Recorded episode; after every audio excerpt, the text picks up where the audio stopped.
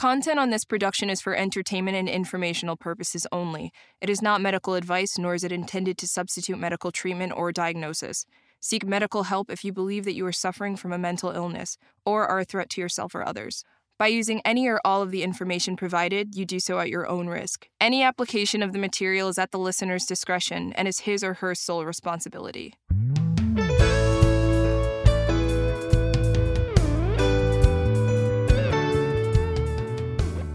Welcome to Doc Talks, where we talk about life's troubles, trials, triumphs, and just everyday happenings. Today, I have with me Dylan Palladino. Dylan, thank you for being with us here today, and uh, I hope that we we really get to look at the life of a comedian. Yeah, dude, I hope so. I'm, I'm happy to be here. Thanks for having me. Well, we're excited. Uh, you know, it seems like uh, comedians kind of a lot of them suffer from a chronic depression. Have you, in your career, dealing with other comedians? How do you how do you see that in others? So I, th- I I've thought about this a lot, and I think that a lot of times this depression might stem from a almost addiction to the the high of when you get on stage. Right, right, I think a lot of comedians maybe start out they want more happiness in their life, they want more laughter, uh, whatever it is. I know for me, the the reason why I wanted to start doing it was I was not in a great place in college, just like in a bad couple of months, you know, kind of a, a normal like depression. You know, the thing is, a lot of people just have normal malaise and sadness in their life, and that's part of just being human. right. And I remember I was listening to a comedian on Pandora, and I just remember feeling good and laughing at it. And I remember having the distinct thought, uh, I want to do this for other people because I've been here and I get it. Right, right. And I think a lot of comedians have that even more than I do. I'm lucky enough that I have a decent amount of uh, not insane depression, but uh, I know people that do. And but I think it leads people towards comedy because you feel good doing it. You feel validated from other people doing it, which then I think helps to combat it a bit. And at least for me, and I like to think a lot of comics are like this as well, you feel like you're helping someone that might be going through some shit that you were going through. Right, Yeah. right. So, uh, how does that affect you though, being on stage and getting the response from from your audience, but then walking off stage? Do you ever get the feeling like, man, I nailed that and felt good, or then just you know really thought, oh, I did a horrible job while they responded, but it was just kind of awkward. Oh yeah, you have a lot of bombs. and Okay. You, you do poorly a lot. Okay. And I don't know if all comics are like this, but for me, I I don't like bombing. No one likes bombing. hmm It sucks.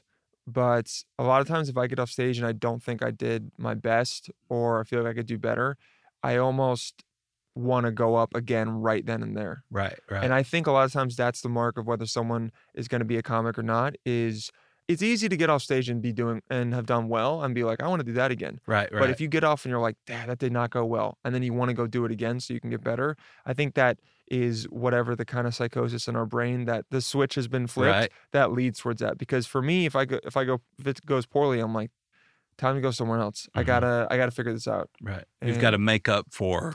You gotta make up for it. Yeah, you're cha- it's like you're you're really chasing the dragon that is doing well because it's it's a feeling and a and a drug that's better than anything I've ever done Right. and or experience with other people. And I, again, I really think that a lot of people that meet comics who seem kind of chronically sour or jaded or anything, it's because we've been doing this thing where we get this high that is being on stage, doing well, getting in front of people. hmm That you know, er- all all the the other times we're just like trying to get back there. We're sick, you know. We're trying to get good, man. You know, we're trying like and when you don't get on stage for a while or you haven't had a good show in a while, you get more and more upset because you haven't had your fix of just killing it and crushing. And and I have felt it for me when you don't have a good set in a while. You'll hear a lot of comics be like, "Oh, I haven't had a good set in a while. Or you hear comics be like, I had a great set two weeks ago. And like you can ride that for a while if it Right. was really good. Right, right. Yeah. So no one likes any of my jokes that I give. So uh, I guess I'm the dad joke extraordinaire. But dad jokes And- are are necessary in our True. society. And if they're done right, it's almost like someone had to do it, Right. it and it was dad, and he's filling his part. You know what I mean? Right. You maybe have a role, and you're like, I know I have to make this joke. You know, there was a I I passed by a what was it a, a restaurant the other day, and it was called um I think jerkin it chicken or something. Mm-hmm. Yeah, jerk. It was a jerk chicken spot. Mhm. Jerking it chicken. I was like, there are a lot of dads that are driving by that spot and making an off-color joke and Right. really having a nice little chuckle to themselves. Right. There is a, a store in Gatlinburg, Tennessee Mhm. that's uh, they sell nuts, different kind of, and the name of the store is Taste Our Nuts. Yes. And so I, I'm just going, why would anybody, you know? Oh, because they know. Yeah, yeah, Yeah. The name sticks. I mean, it's all in branding. It's all it's all there. So let me ask you this question too, uh, before we kind of get into your your life and times here. But of how do you encourage other comedians? Because I know that could be a sticky situation if somebody is like continually bombing for them to take constructive criticism when do you say okay it's okay for me to tell them or oh i have to tell them or do you get into that You got to be friends with someone or have some kind of relationship with them. mm-hmm. Trust me, I see people that I know shouldn't be doing it Mhm. do it for years. Yeah. And you kind of want to be like, you want to tell them, but you're not in that area. You don't have Mhm. that connection. It's not worth it. right It's weird. You also know they're not going to listen because every person in stand up kind of has this self denial. Uh, I mean, you have to. right You have to just deny the facts because at the beginning you aren't going to be good. right So you have to just deny it and be like, I am going to get good. And sometimes people do. And other times people don't, but they still they still push on. Right. So if it's someone who I'm friends with, I'll sometimes be like, uh, maybe add this tag, figure this out. Or if it's someone I'm friends with that I like, I will tell them I loved it when you did this thing. This is what Mhm. I think works the best for you because I have a pretty good audience brain watching other people. With me, it's a lot harder. I never like I never know. But when I watch other people, I go, I think this is going to work more. This is going to fit in with how you look. This is going to fit in with what you usually talk about. Sometimes I'll like help with things like that, but comics usually don't want advice from other comics unless they ask for it. There's Right. maybe two or three people they'll ask for. We all kind of want to just figure it out on our own. It's we, we just like we feel like we need to do it all on our own. Yeah. And the people that bomb continuously, you wish the best for them right it's pretty astonishing um, how good the brain is at uh, denying reality. oh absolutely Yeah. Absolutely. I watched this comic one time and he was in a church. He was a Christian comic and he was Amish of good. Of all things. Amish, um. Amish. And he talked about uh, that he had 14 goats and his whole bit yeah. was and I was like, this is the most horrible, horrible that I've ever heard. And he had all this merchandise. I mean, just all this stuff. And so I, I was out in the foyer and uh, I heard him on the phone with somebody saying, I just killed it. Man, that was the best show. And I was like, people were laughing at you, not at your jokes. Here's the thing I really envy those guys Yeah. because I feel like their self talk and their confidence is probably higher than mine ever will be. Or they or they could be really just trying hard to deny the fact that they know the truth. I don't know. Right. I kind of want to believe it's the first one because I want to believe that there's some people out there that are so oblivious that they just think they're the shit and are the best, even though they aren't. Can we curse on here, by the way? yeah. Yeah, okay. We're, Um, be you. We're yeah, not yeah, trying to. yeah. yeah. And besides, it's too late. You already Yeah, have. I said yeah. I said So- Yeah, you can believe it. a couple of podcasts, though, if we bleep some things out, we'd just hear bleeps. That's Yeah, And so that's it's all good. It's awesome. all good. I'll keep, I'll keep it to a minimum. But those, yeah, those guys, I'm like, man, they he just doesn't see it and he doesn't care, and he's so confident that he did well. Those are the guys that are. good. Those are some of the guys that honestly, they might be at it for 15 years, and then maybe they'll finally figure something out Right. and make some kind of career because they just refused to see all the signs that they weren't doing well. right. You know, because sometimes it's just a game of attrition. Absolutely. But yeah, I I'm never telling someone I killed when I didn't. yeah. I know. Yeah. Yeah. So I loved what you said when when I asked you about, you know, if you give advice to other comics where you said I would go to them and I, I would say I loved this Mhm. instead of what a lot of people probably would do is say this wasn't good. Yeah. and that wasn't good. And so I, I love the way that you emphasize the positive. And I think it's important for us to realize that that in life, when somebody does something bad, there is always a positive. for sure. Yeah, uh, telling a, a horrible joke here. Yeah. Uh, there was this lady who was always talking positive about everybody. Nobody could ever hear her say anything negative. And so the preacher came to her one day and he said, he, I've got her. Like, I know how I'm going to get her. Mhm. And he said, uh, Sister so and so, tell me something good about the devil. And she thought for a minute and she said, Well, he's an awful hard worker.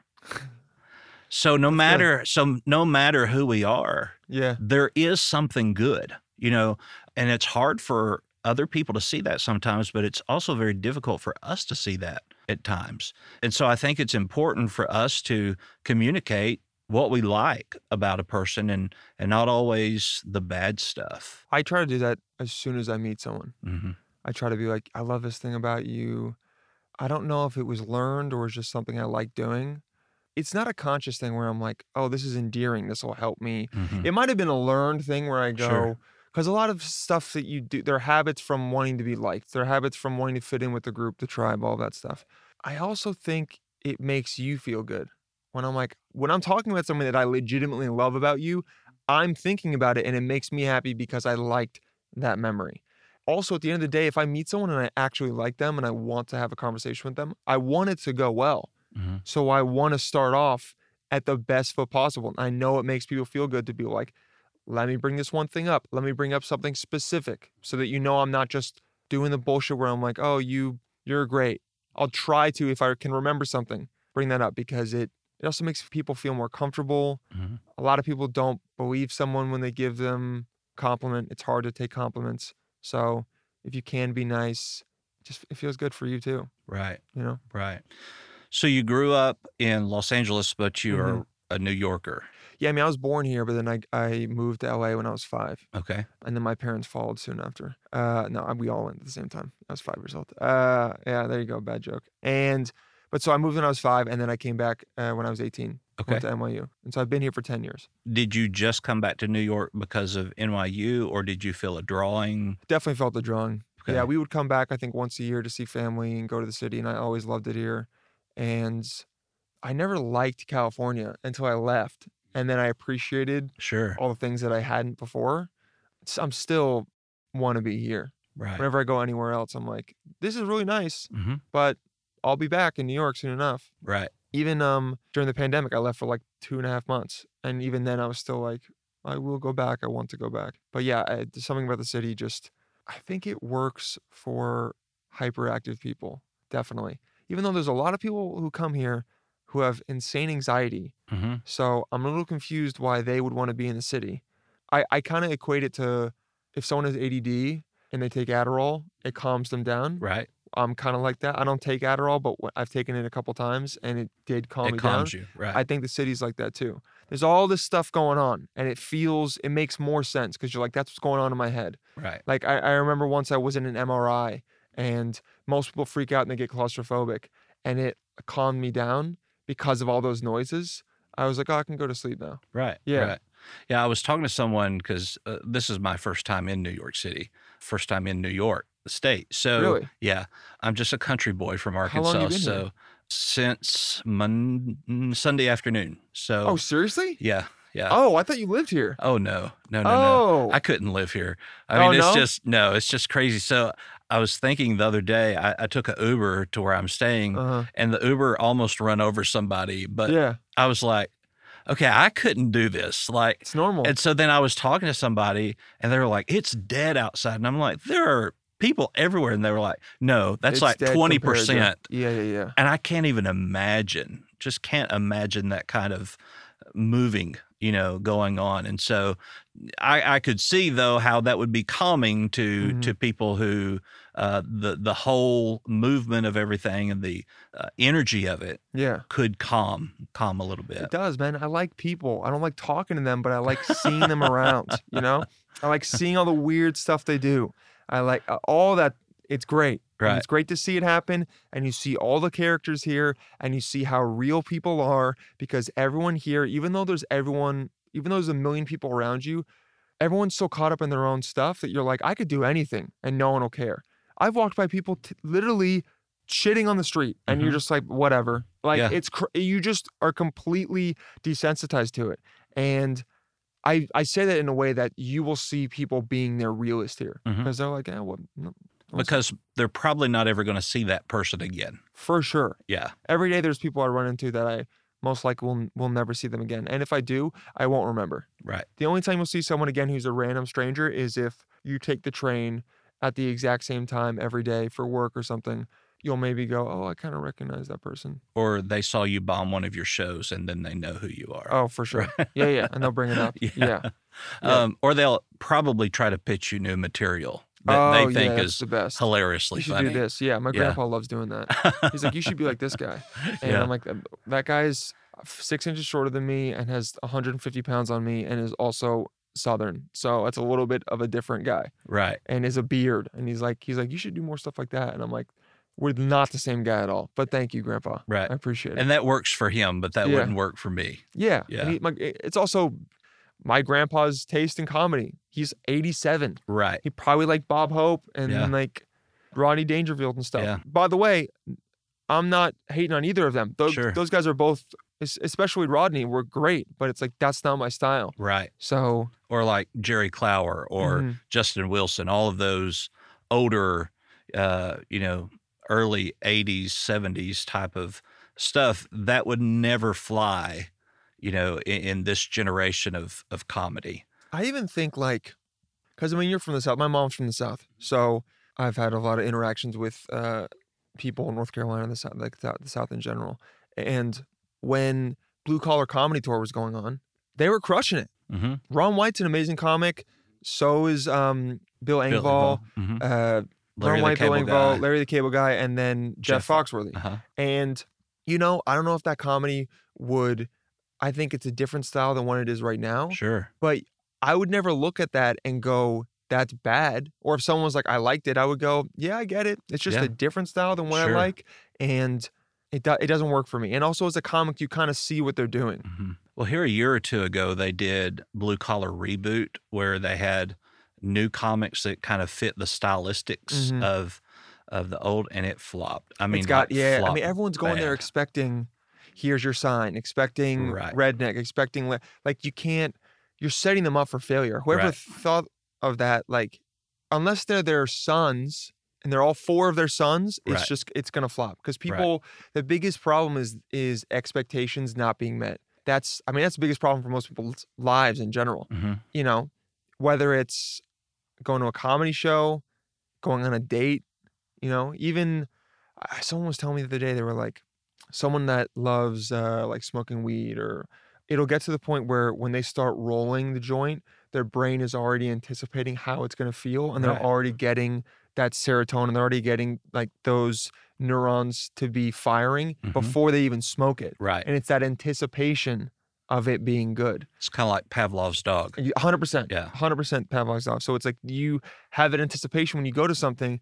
That's why a lot of times I try to not want anything to be good or anticipate anything. It's hard with certain things you really want to go to, but like concerts and stuff, I really try to be like, this is going to be fun. I'm going to have a good time no matter what, but not build it up because your brain can create something that is impossible to achieve. Sure. So, do you think it's more of like hope for the best but prepare for the worst In in terms of what? in terms of not building yourself up? Like you hope that it's really good and it is going to be fun, but if it's not, then I'm not going to be disappointed.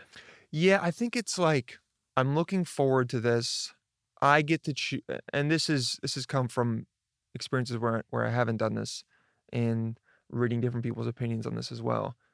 I'm going to choose to have a good time no matter what, because we have to choose our reality. We choose how we react to things. Reality happens to us, and then there's the buffer, which is our brain Right. and how we choose to react to something right. which I think is a revelation I had maybe around 24, 25 to then, and I tried to incorporate that for many years, but it helped me a lot because a lot of times people are just reactionary. Something happens and then they just go at it. Right. And then you have to tell yourself, wait, I get to choose what happens right now. So I think even with something like that concert, you go to it, maybe it sucks. You're like, damn, this sucks. And you can be upset for it, but you go, I'm with friends. This is okay. I'm gonna choose to enjoy this, or I'm gonna choose to go. Let's call an audible and go somewhere else. Mhm. Let's go. Like, let's do something that we all are gonna have a good time doing, no matter what it is. But wanting something to be what you know it's not, and we've all been there. I mean, I equate it to it's something dumb, but I've been I've been I since quarantine I've been playing a lot more video games, Mhm. and sometimes you're playing and you're just not in the groove, right? Right. You're playing games, you're getting beamed from all over the place, you're getting killed. It's not good games. And you went in being like, I want good games. I want this to go well. So instead of just pulling out after 45 minutes, I'm in there for three hours just wanting one good game and getting more and more frustrated because it's not going well. Right. And I'm bad about it with game. Most other things I'm pretty good about it Yeah, with, but games yeah. I'm still like, oh, I can control this. But it's that same thing where you instead of just accepting, ah, this isn't gonna this this isn't it. The vibe Right, isn't there. right. You know, you go, no, I'm gonna like whenever you're trying to force something, hmm what relationships, even career stuff, when you try to force it to happen, a lot of times, a lot of times it feels like when you stop trying, shit works out. Absolutely. And I don't know if that's a perception thing. I don't know if that's a universe thing working to, you know, whatever it is. But a lot of times it feels like that's what happens. Right. So I've had people ask me, so how do I find a boyfriend? I just or a girlfriend. I just cannot find somebody compatible. And I say, quit looking Mm-hmm. because that's when that person is going to Show up. to show up. Uh, you said something interesting when you talked about perception and reality. Uh, we have been told this lie all of our life that perception is reality. And, and I think it's important to point out that perception is only your reality. What you and I see is is different, Right. and it trips me out all the time. right. That like what I see, hmm even though it's probably ninety nine point nine percent Mhm. the same as you, it's not exactly the same. Exactly. What even even the color of that button Right. might look different to you, Absolutely. and I'll never know that. right. I'll never know. yeah. But that's a different. That sh- makes me be like, this is simulate. I get really deep, and I'm like, this is maybe a simulate. Like, am I dreaming? What the right. hell's going right. on? Yeah. Right. So uh, you probably don't know this, but I was a police officer for a number of years. Really? and uh, I wrote somebody a ticket for running a red light, but it Uh-huh. was like blatant obvious. I mean, Yeah. Uh, 'Cause caused an, apparently it's caused like- an accident. If the fir- if the front wheels are past The stop the, line, the stoplight, then you're okay, right? right, right, I- e- even if it turns red, at least okay. Yeah. yeah. I always tell myself that, and I go, oh, Yeah. yeah. Well, I kind of had this three second rule. You know, Okay. if if it had been past three, so And it wasn't dangerous, right? right, But this right, one you're saying caused. it, it, it caused an accident. So they fought it. They went to court Mhm. and they got on the stand. And the prosecutor said, Okay, so why did you run the red light? They said, I did not run a red light. And they said, Well, we have video here. And they said, That light is not red, it's pink. And they convinced the jury that their perception of it was not red, and the statute of law said a red light. And we could not prove with beyond a reasonable doubt that the light was red or hot pink. So they got out of it. That's amazing. And so- good for them. You must Yeah. have been not even mad. You must have been. I was like, honestly floored. you need to be an attorney. Yeah, you you're know, really you- good at this. You are good at this, and and so you know, perception's not reality, and so then let's kind of walk this back to what you perceive to be a good show hmm may not be a good show. I do, uh, and I'm not trying to name drop or anything, but Mhm. one of my favorite shows to watch is Jimmy Fallon, The Tonight Show with Jimmy, Yeah. Jimmy Fallon. But when it went from being in the studio to being at his home, it went Yeah. to crap. I mean, Yeah. But you draw off of your audience. mhm, And so you get that energy and you get that kind of euphoric high. 100%. And so when and as you said when you're not getting that on a daily basis or a weekly basis, you start to depreciate. And so what as a comic, what do you do when you start to see yourself dwindling down of that of that nature? How do you get yourself back up if you don't have a show or something to where you might uh, get that that drive again? It's hard. It's a big part of, I think, what a lot of comics go through the struggle about trying to get things. I distract myself with other things to do. I'm a big hobbyist. I'm trying to learn piano now. I try to read about different things. I try to go, okay, if I'm not going to have, if it's not happening for me right now, I might as well enrich my person in Right. terms of what I know about, what I learn about, the skills that I have, at least to, as far as we know in our perception, have one life. And so you might as well try to enrich it as much as you can with different things. I try to do that. Sometimes I'll try to watch other stand up or other comedy to just give me ideas about different things to do. I'll see what other people are doing. A lot of times I'll go to stand up shows that my friends are on.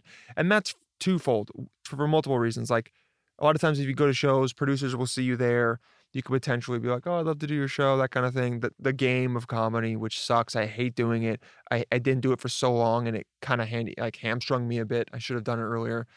Also, seeing other people do well and, and watching it, it's like a lot of people that do comedy are fans of comedy first. So we love watching it go well. Right. You know, I've found creating something that you really like also helps. Maybe I'll try to make a video that I think is somewhat funny, but also creative, not just super hacky in some ways. Try to find new outlets. I think for me, something completely new sets off that I don't know what it is, a different pathway in my brain where like it makes me excited. Right. It, it's novelty. I, that's a, no, a normal brain response to novelty. That will help. Even I, I edit videos that I put them online for my Instagram, right? Mhm. And then I found out that I could animate a little text thing on it to be like click below Mhm. because a lot of times after 15 seconds you have to click to continue the video. And even that, I was like, oh, this is something a little new. Maybe this will help. Like there's always for me, it's always just trying to figure out what's what's the piece in the puzzle that I haven't gotten yet that's maybe going to work out and push this forward. That's what I try to do. And then when when I could hang out with friends, hang out with friends. The biggest thing probably was working out. I mean, we know it's a huge antidepressant and anti-anxiety, and so like I would do that and would just feel better no matter what. At the end of the day, I'd be like, at least you know, I'm staying fit, I'm staying strong, I feel good about myself that way. It sounds a little, um, it makes it sound less glamorous and philanthropic, Mhm. but sometimes if I'm not feeling good, I will message someone and tell them how great they're doing or something. And I like doing it because I know it, I think I do it because I'm not feeling good and I'm like, I know other people probably aren't feeling good at some time. Let me at least make someone else feel good if I'm not feeling good. Like, let me at least spread it. And I think it makes me feel a little bit better too. Right. So, one thing that we talk about in psychology is loosely termed a doctrine of if you want more of what you don't have, give what you have away. So, Mhm. if you're feeling down, you give the positive energy that you have to someone else. Yeah. The problem comes into play though when it's not reciprocal. When you text somebody or you message somebody and you say, Hey, I just want you to know that you're a great person, that I value you, I, I enjoy our friendship, you know, all of those kind of things. And then you get a text back, thanks, Yeah. or K, or what do you want? yeah. I, I keep most of those people out of my life. Yeah. for sure. And I don't. I, I do try not to expect uh, to expect a reciprocal response from people. And I I don't get the same of what I give out to people, but I think people give it in different ways. Sure. That sometimes I might not even people want to hang out. They, you know, they want to see me and I don't see someone like wanting to hang out. It doesn't make me be like, "Oh, I'm loved and wanted." Mhm. It, for whatever reason, that just doesn't translate like that into my head. That might be their way of being like, I want to show the opposite. But uh, I think maybe it's because I feel like I need to be on when I see people. It's straight, or I like hearing about what's going on in people's lives, and I think people that are close to me are used to me asking.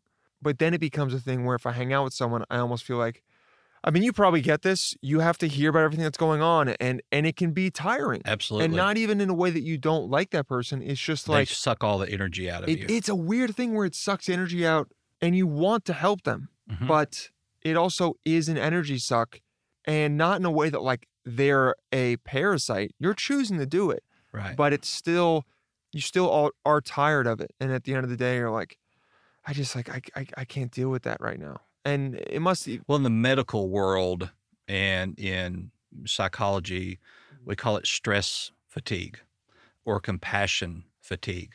And it gets to a point of where, yeah, I love you. Yeah, you're a great person. You're a great friend, but I just don't have anything else to give, not even Yeah. to listen.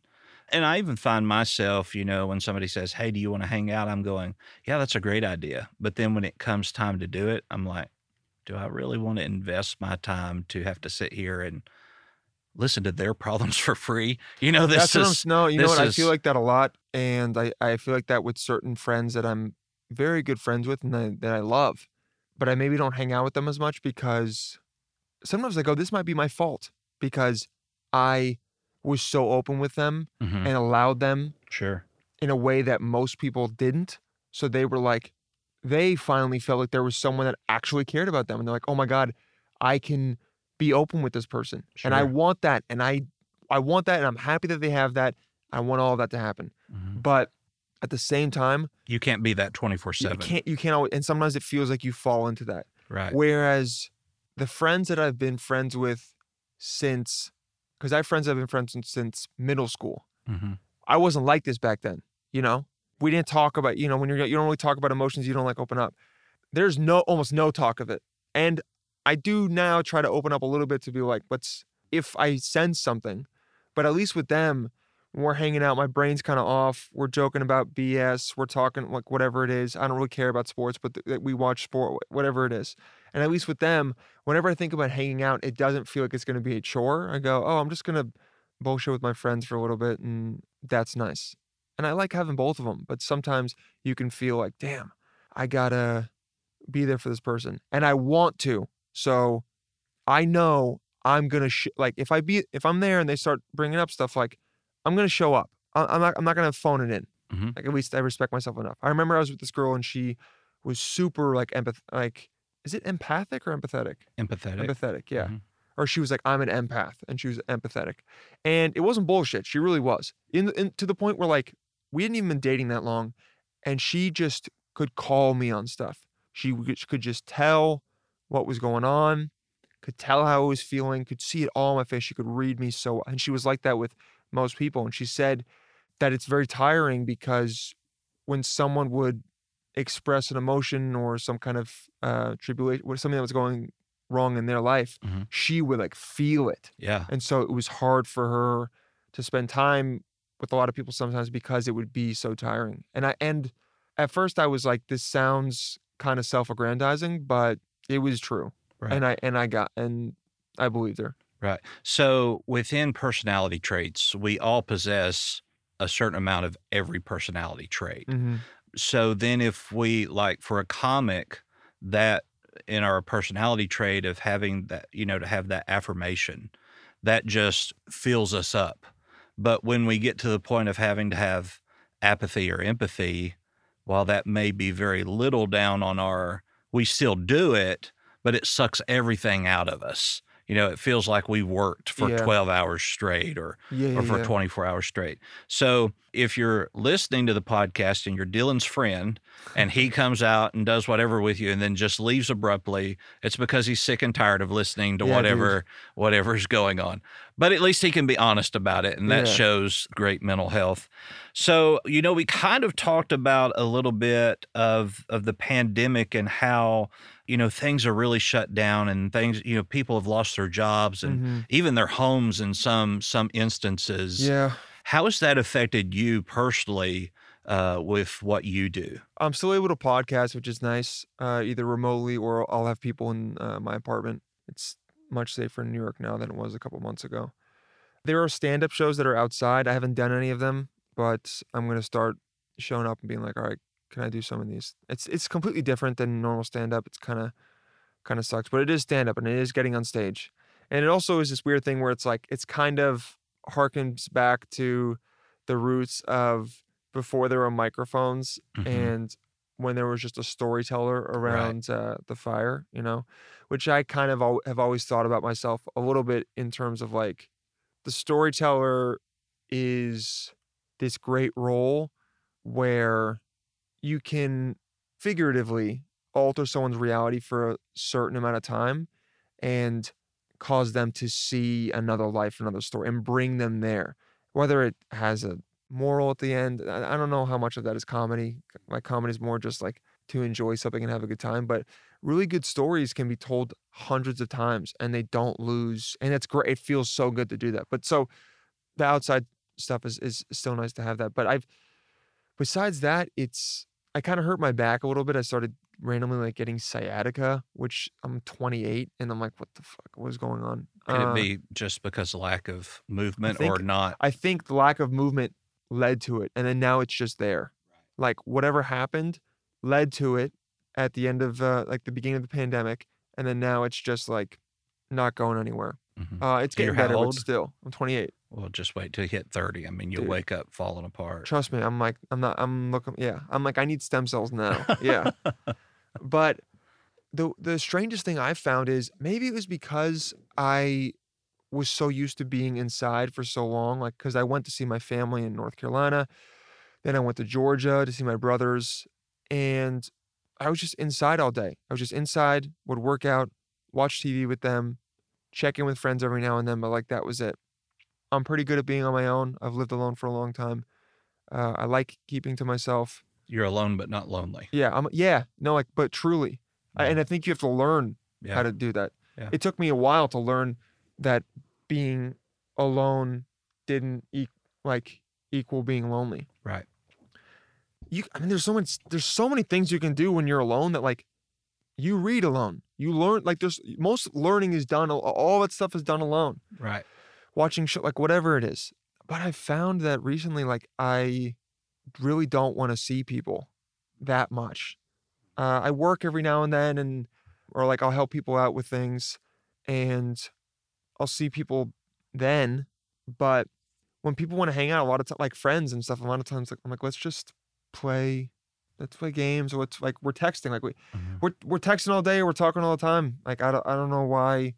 What are we gonna go to one of your spots and then chill there? Mhm. which is what I used to do before, but I don't feel bad doing it, which is a thing I've been trying to grapple with where it's like, I don't feel bad not seeing any of these people, but then they ask me to hang out and I go, why do I not want to see them? And it has Mhm. nothing to do with them. So, do you feel like the isolation has made you more isolated, but For sure. With the isolation? Definitely, I think the isolation feeds into the anxiety of like, do, do, do, do, do. Yeah. and with career stuff and everything, feeling like it hasn't happened yet just leads you to be like, what can I do next? What can I do next? Okay, let me let me do piano for 30 minutes. Let me now let me try to learn like a bit about this positive psychology course in Coursera. All right, let me read a bit of the news. Let me read like the news isn't going to help you yeah, feel better. yeah, yeah. Not the, not the new. I mean, I mean, yeah, exactly. Not not really the news. Let me. I'll, I do the news for 15 minutes in the morning just to be like, did anyone, the vice president, die? And besides that, it's like no. But okay, are there some articles that maybe I could give me a different perspective? Is there like I'm always trying to looking for shit to do, always. Mhm. And the only thing I do that that turns me off is honestly play games. And uh, I brought this up to my therapist a couple weeks ago. I think it's because it's the only time where I can solely focus on one thing and nothing else. I'm fully focused on that. I'm not doing anything else. I think it's also partially it plays on a lot of your a lot of your neurochemistry to Mhm. like want you to to come back in a way. And it's one of the few things that really plays on that for me, but I'm okay with it. But all my friends are on it, so we're talking on it there. Mhm. It feels social. Also, you get better at it. You feel feel like you're getting better because with comedy, a lot of it can feel very amorphous and like nebulous, and you can't grab onto like, am I getting better? Am I not? I don't have control over doing shows. I have to be booked on shows. I have to. It's all this stuff where it's like I get to choose when to do that game. I could do it for eight hours and I could grind it out. And I like having that tangibility. And so I think that's one of the reasons why I do it. But the I've been judging myself a lot for the isolation, being like, why am I being like this? What's the deal? Because I I would love seeing friends. Well, even though in, in video games you you talk about you would play it with your friends, Mhm. but they're at another location, and but even within that, there's not like a third party conversation or a sub conversation going on. You're focused on the game and you're kind of coordinating together. There are there are some there are some sub yeah. There's Okay. a lot of laughs Okay, in the game, okay, which I think is part of it as well. right, If I was playing alone, I probably wouldn't play half as much as, Right. as I would. There- but you are all focused on doing the Exactly. same thing. So there probably isn't room for somebody to say, "Hey, Dylan, I'm just having a horrible bad day, and this has gone wrong, and this has gone wrong, and this has hell no, wrong." dude. Yeah, I'm Yeah. getting none of that, Right, which is great. which is why you are getting energized off of it because Yeah. you're all focused on the same thing. There's nothing going to bring you down within Mm-hmm. in all of this. So, yeah, it, it, it, I can see how that would work, but isolation within that, you can only play video games for so long. hmm So then you don't know what to do. Uh, You get kind of a, a dopamine from having that video game and being focused and being driven and and having your friends around, but then it all goes away the minute that you turn off. And then you know if I do anything with friends, I have to listen to all their problems too. And I don't Yeah. I want to spend time with them. I don't want to have a therapy session with them. But the friends that I would hang out with now, would it wouldn't be the. That's been the confusing thing is that they're not the ones that would bring up like their pro. I think it's partially for some people. I'd have to hear your problems, but I really think, I think my, my thought process goes, what are we even gonna do? Mhm. You know, even with hanging out, I'm like, we got to do something. Right. It's that constant need. When you're playing a game, I feel like I'm doing something, right. and that's it's just enough Right. because when I stop doing the game, I'm going, all right, what can I do now? Mhm. And is that tiring? And is that going to probably lead to burnout at some point? Yes. But, you know, I'm young, dude. I'll fi- like the burnout is at least five years away. So I got time to figure Let's it out. hope it's 10 yeah, years yeah, away. Yeah, yeah. I'm saying if if I was doing this and not, Right. not having anything change, which Right. I believe things will change. You know, I started trying to see someone to at least add that. Having a girl is the only time that I'm like, okay, I cannot do anything because being with her is the thing that I'm doing, Mhm. which I think sometimes leads to the girl thinking, I don't want to do anything. Sure. But what they don't understand is that it's the only time that I feel like I can relax at all. All I want to do is not do anything and just like chill there with you. And they think it's like, oh, he's lazy, he doesn't want to go out. It's like, no, I think this is the first time that I feel like I can take a breath. Like a lot of times, the girl I've been seeing recently, I just get tired whenever I'm with her. And I don't think it's because I'm bored. I think it's because I feel like I can take a breath and almost not think about anything. Sure. You know, I'm not falling asleep, but like I You're would. relaxed. I'm like actually relaxed. I'm yawning all the time. She's like, "Why are you yawning?" And I'm like, I- and I go like, "I'm not bored by you. Like this is great." I remember someone told me once that not a random person, like a, a therapist I'd seen a long time ago. She was like, a lot of people think yawning is just from being tired, but some people think it's the body like re- like it's like a release of energy or, or like a A safe. a say yeah or a, like a switch from your from your sympathetic to your parasympathetic. Right. You know, Right. I have to try to do other stuff with them, but that was always my even with my most recent girlfriend, like uh, um, five years ago, whatever. I would just I would just want to do nothing with her, and it, and it wasn't because I wasn't into her. I was in love with her. It was just I was in the career. I was always doing shit. I was like, man, I just want to not do anything, and I don't feel good when I don't do anything alone. So when I'm with someone and it's just me, then I can do it. There's a few I can do nothing with a girl, and then my two brothers, and that that's pretty much it. Maybe maybe family too to a bit. My two brothers, I'm comfortable enough with them where I know after you know even if we're not we're doing anything, if we're going to get food and then it's still there's still enough there.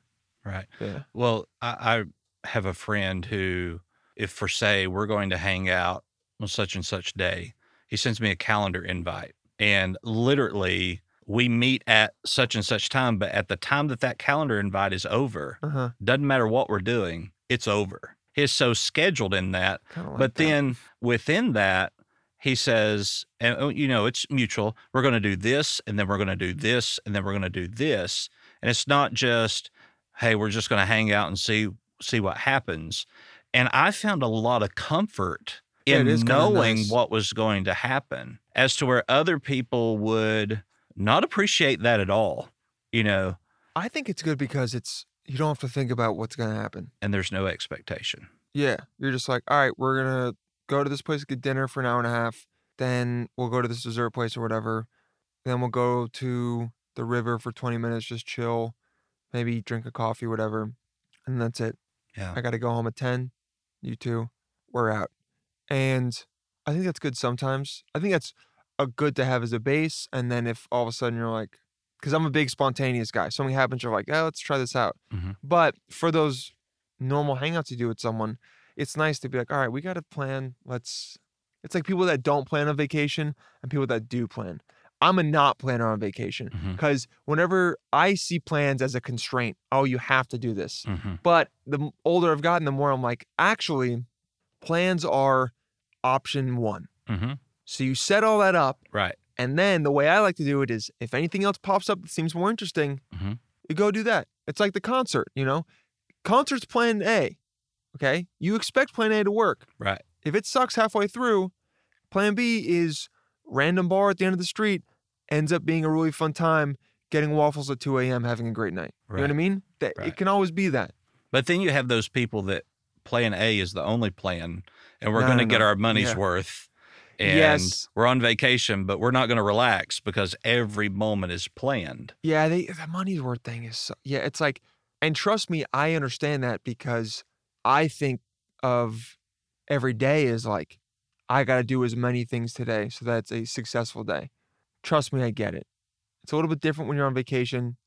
I would rather those people be like that every day compared to like on vacation, but the money's worth thing is also like, dude, it's your time. hmm It's your life. Just what are you enjoying doing? If you're supposed to go somewhere and you don't really want to go and you're really enjoying where you're at, what's the right move? Right. And it might be, oh, I'm really enjoying this, but if I take a second to think about it, I think that'll be good too. Then I'll go. Mhm. And then you can make the decision, you know? Right. A lot of times it's like you got to wait with cravings with food and stuff. A lot of times if I want something, a lot of times you'll just grab it and eat it. Mhm. But if you go, wait, do I really want this? Or do I just want like the taste of the sh- like the carbs, the sugar? Let me like think about it for a second. Oh, okay, I'm, I think I'm good actually. Mhm. If you kind of let it pass, it can be a fleeting. I found that like the fleeting, it's a big thing for me. I'll like, or I'll, I'll see the dried mangoes in the, in the cupboard. I'm like, oh shit, those will be good. hmm And I did it last night, and I was like, oh, it's fucking F5. But you know, I'm like, well, if I had walked by and been like, do I really need those right now? I'm about to go to sleep. Blah blah. blah. No, I'll be good. That's probably what would have happened. Right. But we fail every day, dude. Right. Yeah. Yeah. Well, sometimes, like at the end of a therapy session, I would never say this to a client, Mhm. but I'm thinking, well, I hope that last 45 minutes was worth it because you're not getting it back. You know, Yeah. this was just a horrible, horrible Yes. time. But I think sometimes people feel like they're obligated, and we're not obligated to anyone but ourselves. And and I tell even in in marital counseling, you are an adult. You do not have to explain yourself to anyone. And a lot of times that gets a little sticky. I Uh, feel like there is some pushback on that, though, to a certain degree. You've made a pact with someone else, don't okay, they? Okay, so uh, let's pretend for a minute that you're married and your wife, you say, Hey, honey, let's go, let's go to a comedy show. And she says, I don't really want to do that. Does she owe you an explanation of why? Or should you respect that she don't want to do that? So let's think about something we would both mutually want to do. It's tricky though because it's like, well, you're shooting down my idea. Like I'm trying to go have a good time with you. Mhm. At least I, if it was my relationship, I would at least want to be like, I would at least want to ask. Well, why not? What's like, what, what's something you would want to do? Mhm. What's um, did Yeah, you but- not like the last one we went to? Just so I can find out. I offered something that I, in my mind, thought she would probably say yes to, Mhm. and now she's not saying it. Is this a just today thing? Is this a you've never liked going to comedy show? That's why I would ask. Right, You know, if she was just like, I just don't really want to go. right. I'm not feeling it. Mhm. I I would go. Then I think yes, you don't need a you don't need an explanation. Right. I'm not really feeling it today. Okay, people are in different moods all the time. Mhm. I get it for sure. Right. But in the sense here, it would be, I don't really want to do that. hmm And you would say, okay, well, is there something else you would want to do? Yeah. And she, you know, tells you something else, as opposed to giving her the third degree of why. Why do you not want to do that? And did you not think that was fun? Because I had fun. And and so you get then you into this about something that- this yeah. rabbit trail of of problems and issues. But I think that a lot of times we don't even consider that in our friendships. You know, Mhm. we feel obligated because We here do, we are. a lot of times. Yeah. here we are. But I think our friendships would be stronger if we were just able to say, look, I don't want to, Yeah, I don't want to do that. without fear of having to defend yourself. Yeah, because you don't want to be annoying. You don't want to. I think it's the stronger the relationship gets, the more you can just be open and go like, honestly, I don't really feel like doing that, dude. Mm-hmm. And I think it's helpful because that can be very blunt, you know. And a lot of people, everyone, you've got trouble controlling your emotions and your reactions. So we're reactionary beings. I think it's always helpful to be like, I'm gonna be honest, man. I'm not really feeling like doing that. I don't want to shoot because you can be because you don't want to be the person that's just shooting down all the options Right. that person sucks. And we've Right. all been that person and we know we suck when we are that person, but you're Mhm. like in it. You're like, no, I don't want to do anything. Mhm. So at least you can be like, oh, let's try something else out. But on the other end of the coin, I would say, if you're the person that's saying, if my wife was like, no, I don't want to go do that, do I not have a right to be like, well, I do, I'm going to go? Yeah, Yeah. 100%. Because you So, don't have to and a lot of explain why you want to. And a lot of people that say, I don't want to do it, don't like it when the person's like, well, I want to go. Mhm. And then they go anyway. 100%. They see it as like a betrayal. Mhm. It's like, well, you didn't want to go. Mhm. And I'm respecting that you don't want to go. 100%. So, because then all of a sudden it becomes like, you're not wanting to go overrides my wanting to go. Mhm. That's unfair. 100%. Yeah. So that's the, because people like to hear the first side of it, which is like, I don't have to explain why I don't want to go. And it's like, well, they don't like the other side, which is, well, then you can't get mad when the other person does choose to go, unless you offer the third option. Mhm. Yeah. So that's where I was going with it. So you Ah. just stole my, My thunder bad. there. My bad. uh, but that's okay. Uh, we've had Dylan here with us today. We've talked a lot about his career and things going on and relationships and a lot of things I didn't really think we would get into. But Yeah, me that's neither. that's cool too. Uh, so stay tuned here as we go into Doc Talks DX, where we talk about some of the diagnoses that we would put together with issues such as why we want to stay isolated when we've been isolated. We're even going to get into talking about how social media affects our self worth Mm. and dopamines and and that sort of thing. So, Dylan, where can people find you?